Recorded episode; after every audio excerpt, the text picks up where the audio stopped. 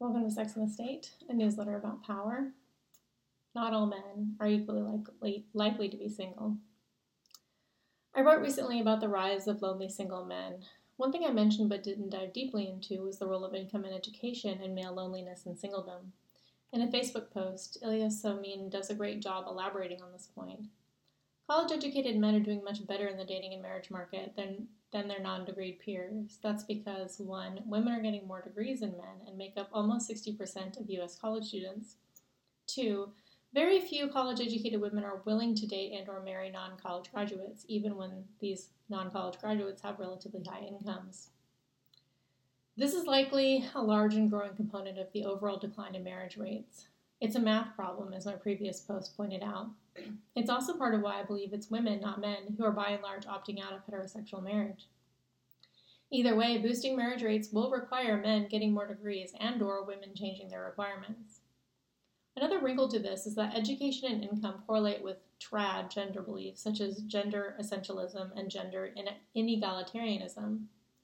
For instance, men with less income and education are more likely to agree that for a man to be a good husband or partner, being able to support a family financially is very important.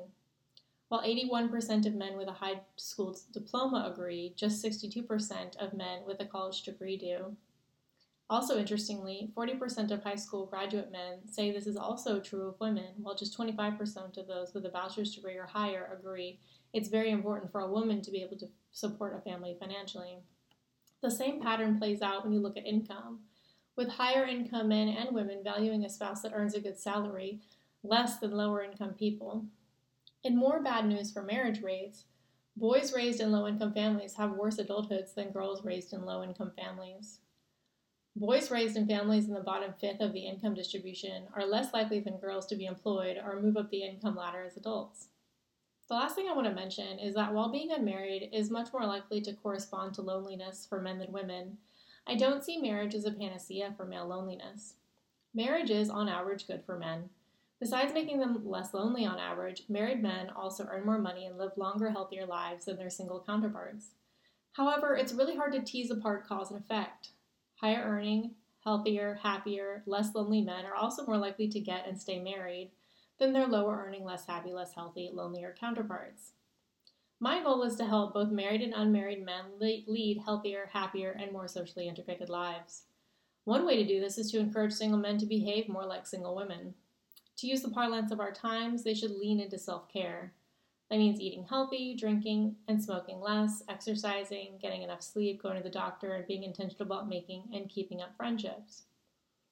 We should look at the systemic barriers to self care for men, why are men, and single men especially, eating less healthy, drinking and smoking more, exercising less, getting less sleep, going to the doctor less often, and being less intentional about making and keeping up friendships?